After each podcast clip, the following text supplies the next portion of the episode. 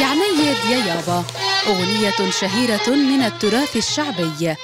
تتضارب الروايات بشأن أصلها لكن الرواية الأكثر تماسكاً تعيدها إلى بدوي فقد ابنه الوحيد فبكاه ألماً وحرقة.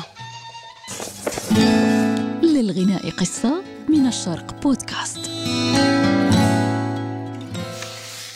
تكاد تجمع المصادر على أن أول من غنى يعنيد يا يابا هو المطرب العراقي حضيري أبو عزيز في ثلاثينات القرن العشرين بعد اقتباس كلماتها إما من الغجر أو من البدو الرحل.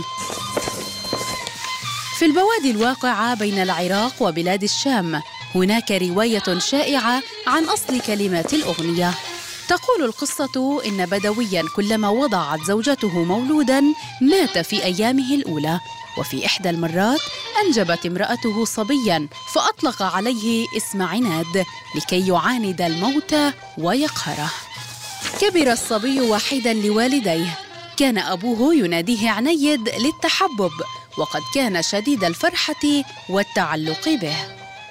في أحد الأيام ساق الجيش العثماني عنيد إلى جبهات القتال رغما عن أهله وكانت تلك عادة انتهجها العثمانيون في المناطق العربية الخاضعة لسيطرتهم.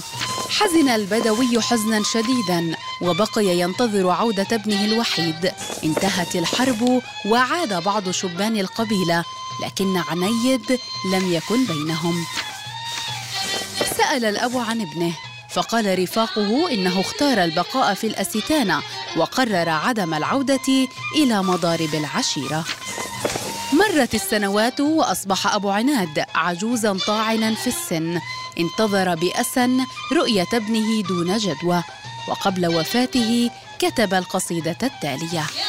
ربيتك صغيرون يا عنيد يا يابا ولما كبرت أنكرتني. تكسر جناحي ليش يا عنيد يا يابا؟ لما ما رديتني. وكل يوم أقول اليوم يا عنيد يا يابا والله وتقبل عليا قلبي مرض والتاع يا عنيد يا يابا ويما انشلت ايديا وشلون انام الليل يا عنيد يا يابا؟ وانت طيفك في بالي حتى الوحش بالبيد يا عنيد يا يابا والله يبكي عحالي عيني وضي عيني يا عنيد يا يابا. تسوى هلي وكل القرابة يا عنيد يا يابا.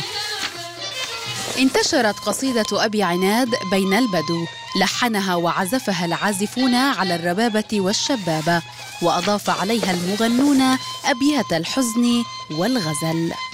تغنى بالقصيدة بعد حضير أبو عزيز عدد من الفنانين العراقيين منهم صالح الكويتي وزهور حسين كما اشتهر بها في الستينات المطرب الأردني عبدو موسى.